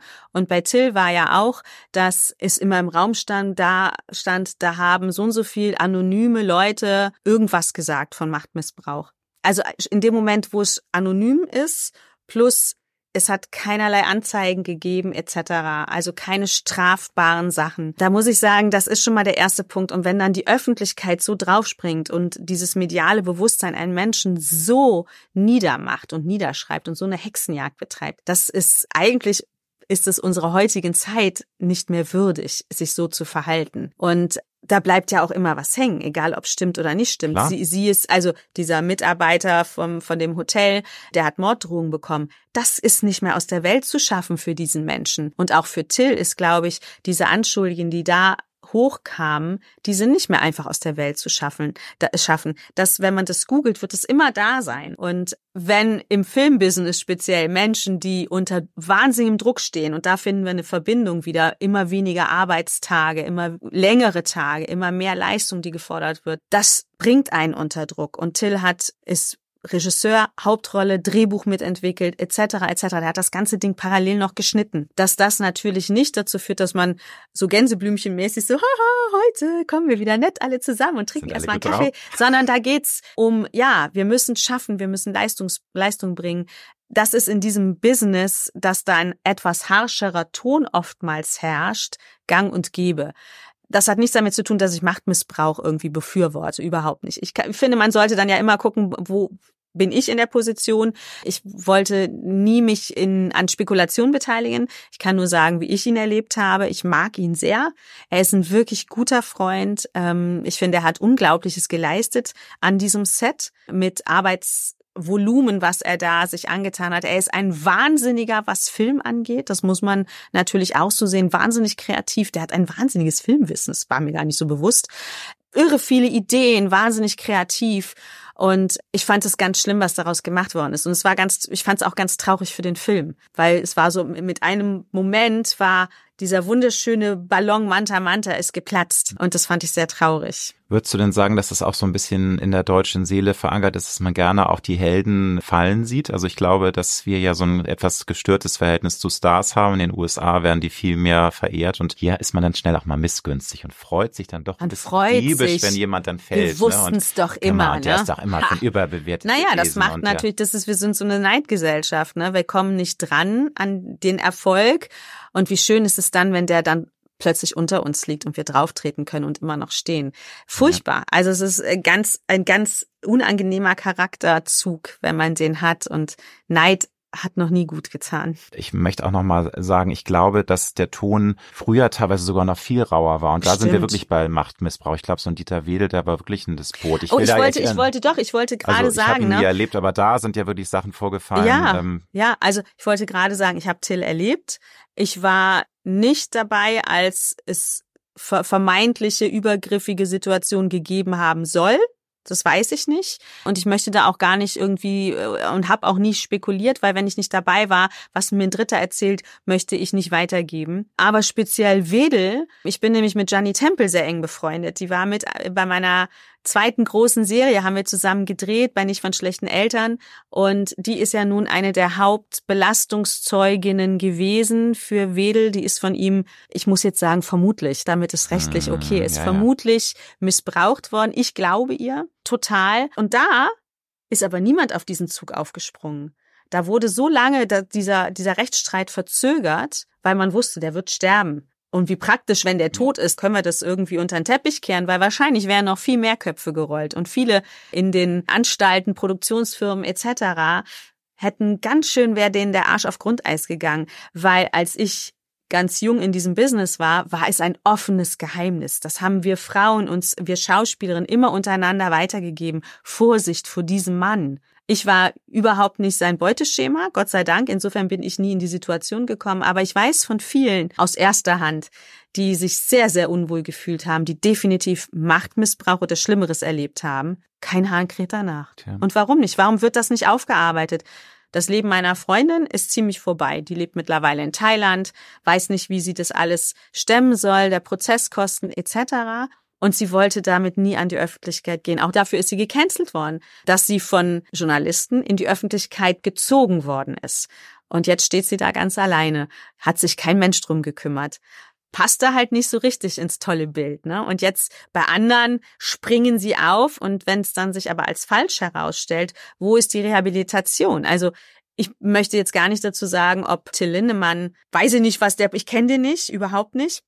Ich sehe nur eins, der ist auch medial fertig gemacht worden und vorverurteilt worden, ohne Ende. Wer sich da alles direkt dagegen positioniert hat, etc., der die auch gar nicht, also den ihn auch gar nicht kennt, genauso wenig wie ich. Wo ist denn die Rehabilitation dieses Mannes? vor allem, es ist ja nichts, es ist es weg, ist zu keiner es ist nichts passiert, gekommen, es ist nicht mal zu einer Anklage worden, gekommen, es ist nicht ja. mal zu einer Anklage gekommen, das ja, muss man ja wirklich sagen. Nicht mal das, das heißt, das äh, unser System hat noch nicht mal gesagt, oh, hier ist tatsächlich was, was man untersuchen muss, sondern die haben geguckt und haben gesagt, nee, ist nicht bitteschön, wo ist das? Das müsste, man müsste verpflichtet sein, die Medien, das genauso groß auch zu sagen, hey, es ist eingestellt worden und nicht, weil der es doch aber war, aber wir können es ihm nicht beweisen, sondern weil er scheinbar unschuldig ist. Und das ist natürlich auch ein dünnes Eis. Ich weiß, da muss man aufpassen. Wobei, nochmal, es, äh, eigentlich müsste man rehabilitieren. Aber ich habe auch schon damals gedacht bei dieser ganzen Diskussion, hallo, es geht um eine Aftershow-Party bei einer Hardrock-Band wie Rammstein, wo ganz klar ist, da sind Groupies und die sind nicht da, um nachher ins Bällebad zu springen und sich dann irgendwie mit, keine Ahnung, Lolli in den Mund zu stecken und sagen, oh, wie schön, wir sind mit Also sagen wir mal so. Nicht, dass, es, Gottes Willen, nein, das soll nicht heißen, dass die jetzt wir sind uns beide einig. Sollen, nein, nein, nein, nicht ich glaube, dass Willen. da viele hingehen, Niemals weil sie Bock gegen, drauf haben, genau, Sex mit Niemals gegen den so. Willen. Ja, Ja, das so, ist klar. Sind da wir sind uns wir uns einig. total einig. Ähm, ich als Mutter muss sagen, wenn ich eine minderjährige Tochter hätte, würde ich die zu einem solchen Konzert gegebenenfalls begleiten oder abholen. also das sowieso, das Bei einer klar. volljährigen Tochter oder wenn ich sage, so wie ich drauf war, ich hätte jetzt nicht erwartet, wenn ich zur Backstage Aftershow Party gehe mit der Band, dass da Kaffee und Kuchen gereicht wird. Das hätte ich auch nicht Nein. erwartet. Wie gesagt, niemals, wenn jemand Nein sagt, das muss oberstes Das Gebot sein. klar. Gar Das keine Frage. Möchte ich überhaupt, möchte ich überhaupt auch nicht bewerten, ob oder ob nicht. Sagen wir mal so, ich kenne aber Situationen aus meiner Jugend, dass ich einen Überschwang, nicht weil ich unter Drogen gesetzt worden bin oder zu besoffen war oder so, sondern dass ich aus einem Überschwang, weil es so irre war, morgens wach geworden bin und gedacht habe, oh, das hätte ich besser mal nicht gemacht, scheiße. Ja, ja, ja, da hätte ich auch mal mehr drüber nachdenken Ja. können. Das, Das auch das Leben, kann das passieren. Und dann war auch oft, dass ich gedacht habe, Mist, wie soll ich das erklären? Auch das ist möglich. Aber dass so eine Nummer draus wird, das finde ich schon ganz schlimm. Also ich finde, im Moment können wir so eine Überschrift machen, politisch, Cancel-Kultur, Missgunst, wo wir stehen, Diversity. Es ist alles so, wo ich so jedes, denke, jeder Satz wird erstmal auf, aufs, ähm, alles wird durchröntgt und man, also man hat Angst, dass man nicht mehr frei Schnauze Und ja, und ich meine, kann. Ne? Was bedeutet das? Wir sagen hier, man hat Angst, dass man nicht mehr frei reden darf. Das Im besten jetzt, ja. Deutschland aller Zeiten. Ich würde das aber unterschreiben. Ich bin vorsichtig geworden, was ich sage. Und nach dem heutigen Presseecho, was ich da so heute gelesen habe über Jeremy Fragrance, bin ich ab jetzt auch vorsichtig, wer auf einer Party mit mir ist und wer ein Foto mit mir macht, wo vielleicht noch jemand steht. Das ist doch absurd, oder? Im Januar ist es zwei Jahre her, dass du im Dschungelcamp warst. Im Ach, stimmt, da war Rückblick, ich auch ja.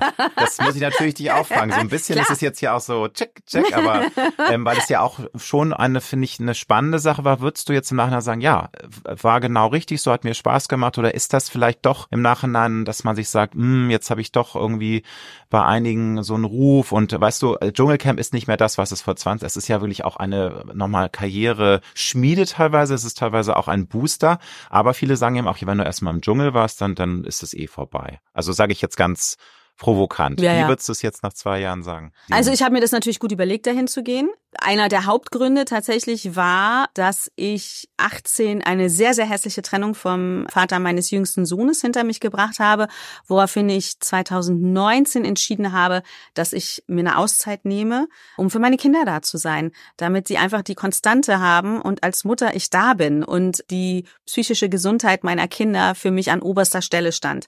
Das heißt, ich habe ein Jahr nicht gearbeitet und habe mich wirklich um meine Kinder gekümmert. Hat mir dummerweise keiner gesagt, dass 2020 scheiß Corona kommt und nichts mehr geht. War ein bisschen blöd, dumm gelaufen und dann kam der Punkt, dass ich gesagt habe, so, hm, Irgendwas muss rein in die Kasse. irgendwas ne? muss rein und viel wäre auch nicht schlecht. Why not? Und sie es haben gibt mich, glaube ich, auch diverse Male angefragt. Ich bin, glaube ich, seit so dem ersten Jahr angefragt gewesen, habe irgendwie gesagt, oh nein, das mache ich ja nicht. Und dann habe ich gedacht, so, ey, warum eigentlich nicht? Und tatsächlich ist ja, muss man fast schon sagen, ist das Dschungelcamp ja die Mutter aller Reality-Shows. Und Es ist ja ein Feuilleton genau, sogar. Ne? genau. Und und dann habe ich überlegt, okay, wie wie sehe ich mich selber? Wie klar bin ich selber in meinem Kopf? Kann ich das durchhalten emotional? Und da war ich mir ziemlich sicher, dass mich das in keinster Weise an eine Grenze bringen wird. Das Ja. hat es auch nicht. Insofern und die Meinung anderer interessiert mich nur peripher bis zu einem gewissen Grad. Aber wenn es darum geht, mein Leben zu gestalten oder zu bezahlen auch, da muss man halt auch manchmal andere Wege einschlagen. Und wie gesagt, ich muss ehrlich gesagt sagen, ich glaube, das denken sich viele Zuschauer, die gucken und sagen, ey, das würde ich doch auch hinkriegen oder ah Mensch, irgendwie wird es auch ein bisschen Spaß machen. Aber das macht man ja nicht. So, und bei mir war auch so, ey, eigentlich glaube ich, kriege ich das ganz gut hin, aber das macht man ja nicht. Warum eigentlich nicht? Ich mache das jetzt. Wenn die mich wieder fragen, dann sage ich ja. So, und wie gesagt, ich bin da ja nicht im, oh, ich weiß nicht, was ich tue, Modus hin, sondern ich wusste ja, worauf ich mich einlasse. Ich hatte mir auch vorher selber fest vorgenommen, ich habe mit meinen Kindern auch drüber gesprochen, dass ich, also meine Kinder haben gesagt, ich darf nicht heulen. Ich sagte, okay, krieg ich hin. Dann kommst du immer in die Prüfung, wenn du heulst, ne? Oder Nee, über- da? nee, die haben gesagt, das ist peinlich, wenn Ach du da so. sitzt und heulst. Und ganz peinlich ist, wenn du heulst, weil du Heimweh hast. Bitte mach nicht so einen Scheiß. Nicht so, nee, das finde ich auch immer peinlich, wenn die Frauen da sitzen, oh, ich bin hier seit einer Woche weg und das ist ja so furchtbar und ich vermisse alles. Und ich so, nee, es ist eine Woche Pause von allem, wie geil. Zwei Wochen oder drei Wochen oder wie auch immer, kein Handy, wie cool ist das denn? Okay, heulen kriege ich höchstwahrscheinlich hin, auf jeden Fall nicht aus Heimweh oder weil ich irgendwie Angst habe oder sonst was. Und für mich ich meine, wir kennen das alle, wenn wir einen Urlaub machen und der ist nicht ganz so toll, ja. Mit genügend Abstand erinnert man sich an die schönen Sachen. So, und bei mir ist in meinem Kopf ist geblieben, Dschungelcamp, wie geil. Ich habe zwei Wochen tatsächlich, ich war zwei Wochen im Camp, weil man, es geht ja schon ein paar Tage eher rein, als dann die Sendung losgeht draußen geschlafen, ohne Moskitonetz, im Dschungel, in Afrika und ich habe keine Angst gehabt. Wie geil ist das denn? Da so, also das finde ich ja mega, weil wie gesagt, Reisen ist es schlechthin und dann draußen schlafen, das fand ich sensationell. Man ist ja vorher eine Zeit lang da und nachher, wenn man rausgewählt wird, äh, muss man ja auch noch ein paar Tage da bleiben. Ich habe in dieser Zeit sieben Safaris gemacht. Wir waren ja in Südafrika und wir haben in einem sensationellen Hotel gewohnt. Und da war inkludiert, wenn man dort wohnte, dass man auf Safaris gehen durfte. Und ich habe jede mitgenommen, die ging. Die anderen haben am Pool gelegen, kann ich gar nicht verstehen. Ich habe alle Tiere gesehen, die man dort sehen kann. Ich habe wirklich Nashörner, Löwen, alles sensationell. Ja, und, und, ich meine, und das hat RTL ne? bezahlt. Besser geht's What doch nicht. Also ich das höre, das Fazit ist einfach, ja, war gut und ja. äh, keine, also keine Reue. Ich habe ich hab für nein überhaupt keine Reue. Also das dann hätte ich vorher mir zu wenig Gedanken gemacht. Ich habe mir selber vorher auf den Zettel geschrieben, ich will, will nicht, dass die mich dazu bringen zu lästern. Ich möchte nicht mich über andere erheben und die runterziehen, fertig machen oder sonstiges. Das ist natürlich das Konzept, weshalb man so das Gefühl hat, man guckt durch Schlüsselloch und hat so eine diebische Freude daran, wenn sich da Leute an den Kragen gehen. Ich habe es tatsächlich geschafft, auch wenn es danach auch böse Zungen gab von wegen Fräulein Rottenmeier etc. Aber ich habe es geschafft, ich habe nicht gelästert. Ich habe nicht im stillen Kämmerlein da gesessen und gesagt, die ist ja so scheiße oder der ist so blöd und den mag ich nicht, weil ich bin mir treu geblieben und ich bin mir auch treu geblieben, Fräulein Rottenmeier. Ähm, leider sah man da nicht alles vorher und nachher. Ich war Teamchef und habe entschieden. Oh wow, als Frau kann man als Teamchef Entscheidungen treffen, die vielleicht auch nicht alle gut fanden, aber ich fand sie richtig. Und wenn man daraufhin Fräulein Rottenmeier ist, ja, dann bin ich das. Wann hast du dich zum ersten Mal rundum angenommen oder bist du immer noch auf dem Weg, dass du dich rundum als Mensch annimmst? Weißt du, wir alle haben den Struggle, ja. wir alle hadern immer erstmal und finden dies doof, das doof. Sei es nun äußerlich oder innerlich, aber seit wann sagst du, ich finde mich gut, so wie ich bin? Also es gibt natürlich schon ein, zwei Teile an mir, wo ich denke, ah, es könnte auch anders laufen können. Aber damit habe ich mich angefreundet. Ist halt so. Das nervt mich nicht und zieht mich auch nicht runter. Und menschlich bin ich mit mir klar. Ja. Seit, seit wann würdest du sagen, ist das so? War das schon recht früh? In den 30ern oder erst später? Nein, oder? ich glaube deutlich später. Also ich habe, ähm, ich glaube auch, seitdem ich mich klar auch entschieden habe, dass ich Beziehungen verlasse, wenn sie mir nicht gut tun und das dann auch mache und nicht bleibe. Und da habe ich, das habe ich so für mich, würde ich das jetzt spontan als Antwort sagen, dass ich mich wichtiger nehme, als irgendeinem Konstrukt zu gefallen oder das zu leben, mhm. sondern zu sagen, ich bin mir so viel wert, dass ich ein Recht darauf habe, glücklich zu sein und glücklich sein möchte. Wann hast du zum letzten Mal mit ganzem Herzen um etwas gekämpft, weil es dir unglaublich wichtig war? Also wenn ich kämpfe, kämpfe ich eigentlich immer mit ganzem Herzen. Ich kann mich ist, unheimlich. Ist ein, ist ein weißer Schimmel. Ja, also aber ja, ne, also ich kann mich unheimlich da reinsteigern. Ich bin äh, negativ ausgedrückt, kann ich wahnsinnig dogmatisch sein. Wenn ich an eine Sache glaube, dann will ich auch alle die Welt davon überzeugen, dass das genau der richtige und einzige Weg ist.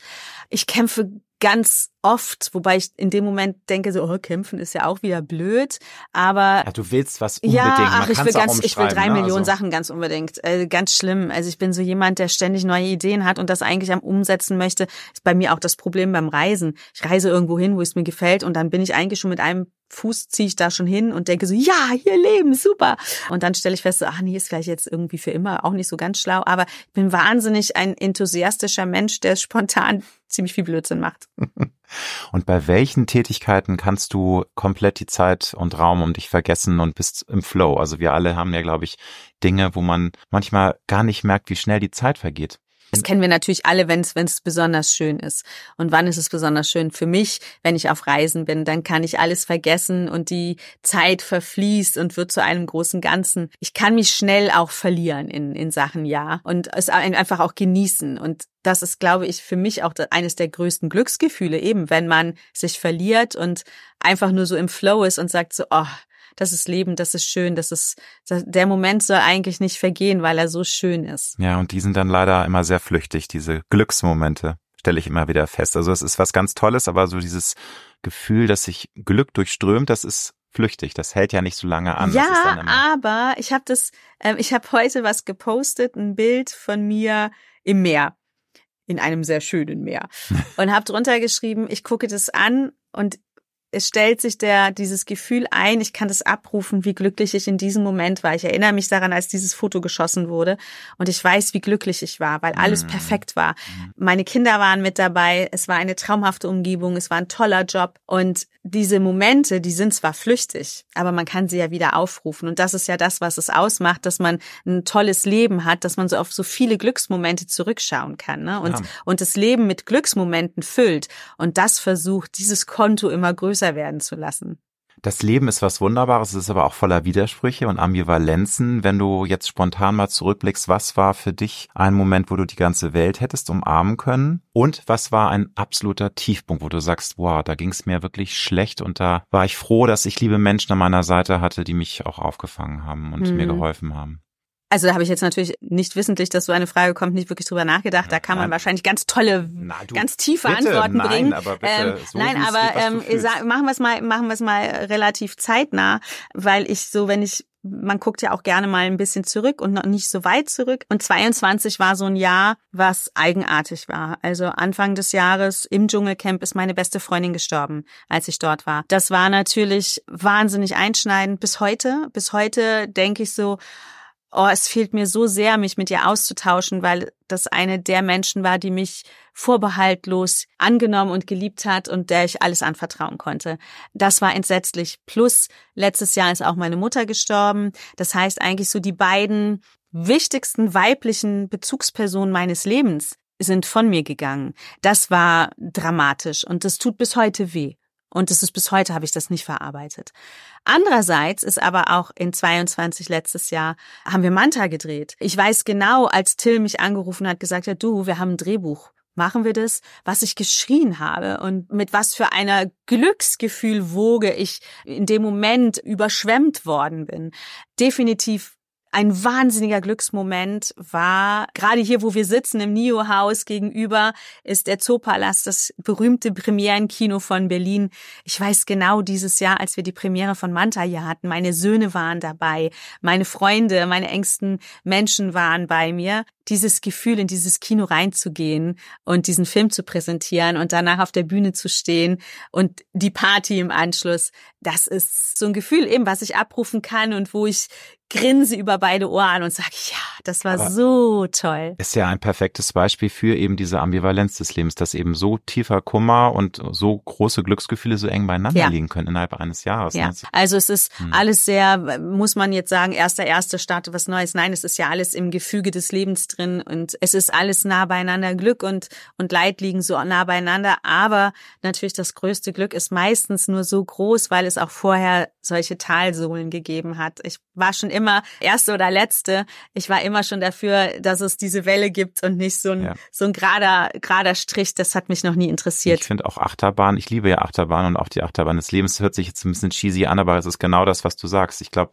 nur wenn du, wenn es dir auch mal richtig scheiße kann geht, es dir auch richtig kann es gut dir richtig gehen, ja. gehen. Wenn ja. das alles nur so vor sich ja. hin meandert, nein, nein, nein. Also ich bin ein wahnsinnig emotionaler Mensch, im Guten wie im Schlechten. Also ich bin auch die Erste, die vor Wut explodieren kann, aber ich kann auch vorbehaltlos voller Liebe als Feuerwerk dastehen.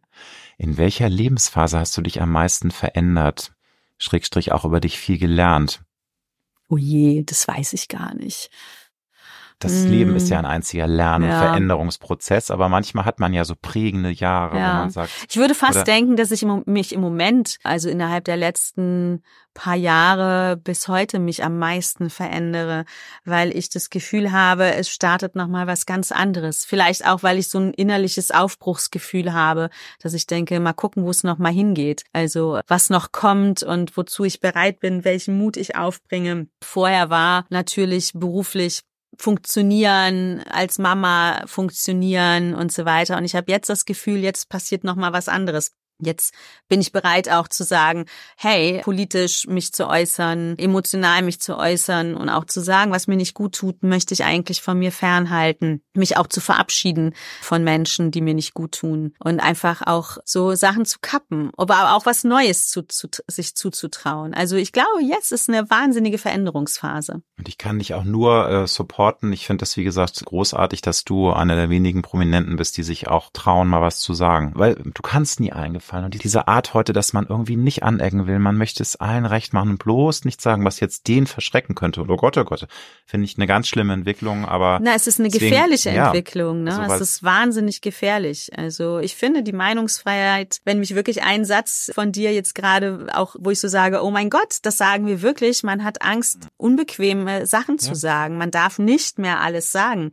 Gerade du, gerade ich, wo ich ja, also ja. ich meine, ich bin jetzt kein äh, Markus Lanz oder sonst was, aber selbst ich denke manchmal, manchmal, oh, darf ich das jetzt eigentlich so sagen? Weil da könnten ja Leute sich auf den Schlips getreten finden, weil sie merken, dass ich eben jetzt nicht unbedingt Grünenwähler bin. Und das ist eigentlich bitter. Du hast diese Schere im Kopf schon ja. und denkst, oh Gott. Ja, es ist schlimm, mhm. weil die Meinungsfreiheit geht uns gerade ja. flöten. Und das sollte uns alle mehr als verschreckt aufhorchen lassen und uns vor allen Dingen aufwecken, von wegen woke und so weiter. Hey, werdet mal wach und anders wach. Was passiert hier gerade?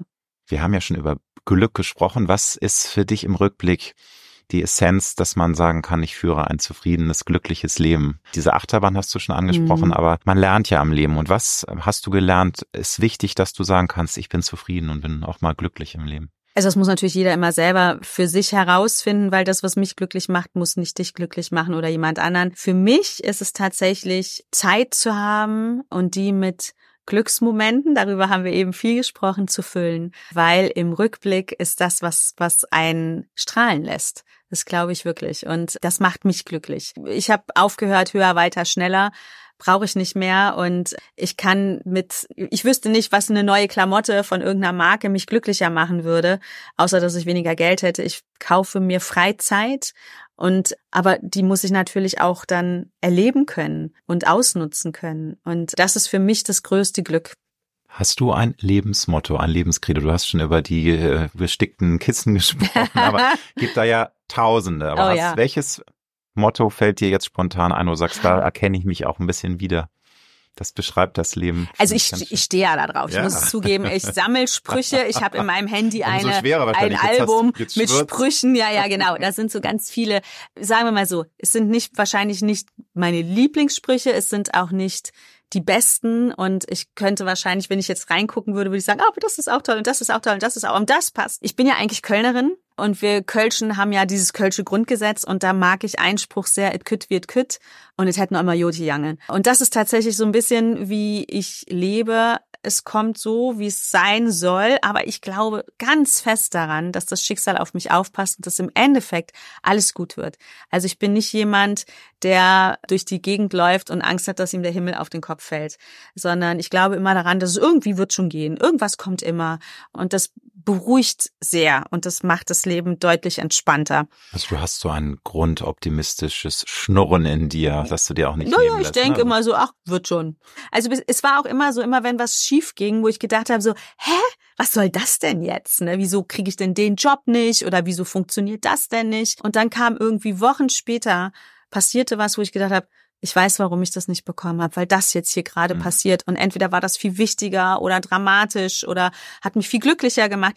Es war immer so. Es hat immer einen Grund gegeben, der sich erst später gezeigt hat. Und insofern denke ich immer, wenn jetzt was blöd läuft, so, ah, warten wir mal ab, das wird schon für irgendwas gut gewesen sein. Also Allein, dass man eben auch, dass vielleicht sich nicht eine andere Tür öffnet, aber dass man diese Enttäuschung verarbeiten muss, daran wächst man ja auch. Also ich glaube, manchmal sind Also das brauche ich nicht. Nee, aber das ist leider so. Ich glaube, das ist tatsächlich so im Leben. Ja, ne? dass man ja. Eben auch ich Dinge, meine, das, ne? das, das, das, damit, das ist natürlich immer das, was man sagt, so, ha, aus, man lernt nur Nee, aus. aber du äh, weißt, was ich meine. ne? Also natürlich ja. ist es nicht immer so. Manchmal hast du eben auch, da tritt dir auch manchmal Ach, ich in ich finde trotzdem immer den Grund, warum es richtig Okay, war. Und wenn es so ist, also zum Beispiel, wenn ich einen Flug verpasse oder so, dann denke ich immer so, ah, die Maschine, wenn ich drin gewesen wäre, wäre sie abgestürzt. So muss man Also das im. Zweifelsfall ist das dann der Grund.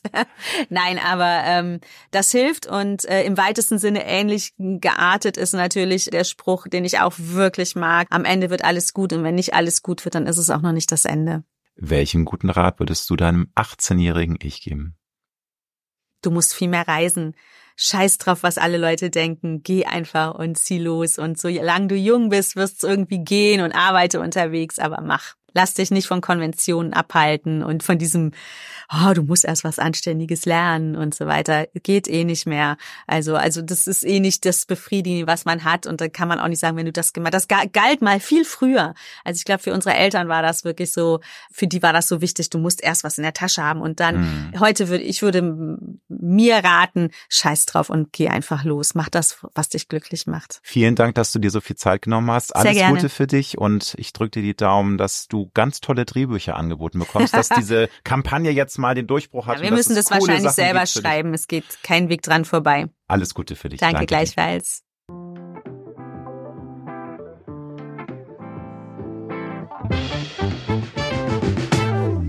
Das war Road to Glory. Wir hoffen sehr, dass es dir gefallen hat. Wenn du auch zukünftig keine Folge verpassen möchtest, dann abonniere jetzt diesen Podcast. Wir freuen uns, wenn du ihn weiterempfiehlst und auf Apple Podcast bewertest. Du hast Anregungen oder Vorschläge für zukünftige Gäste? Dann schreibe bitte an mail at alexander-nebe.com. Bis nächste Woche.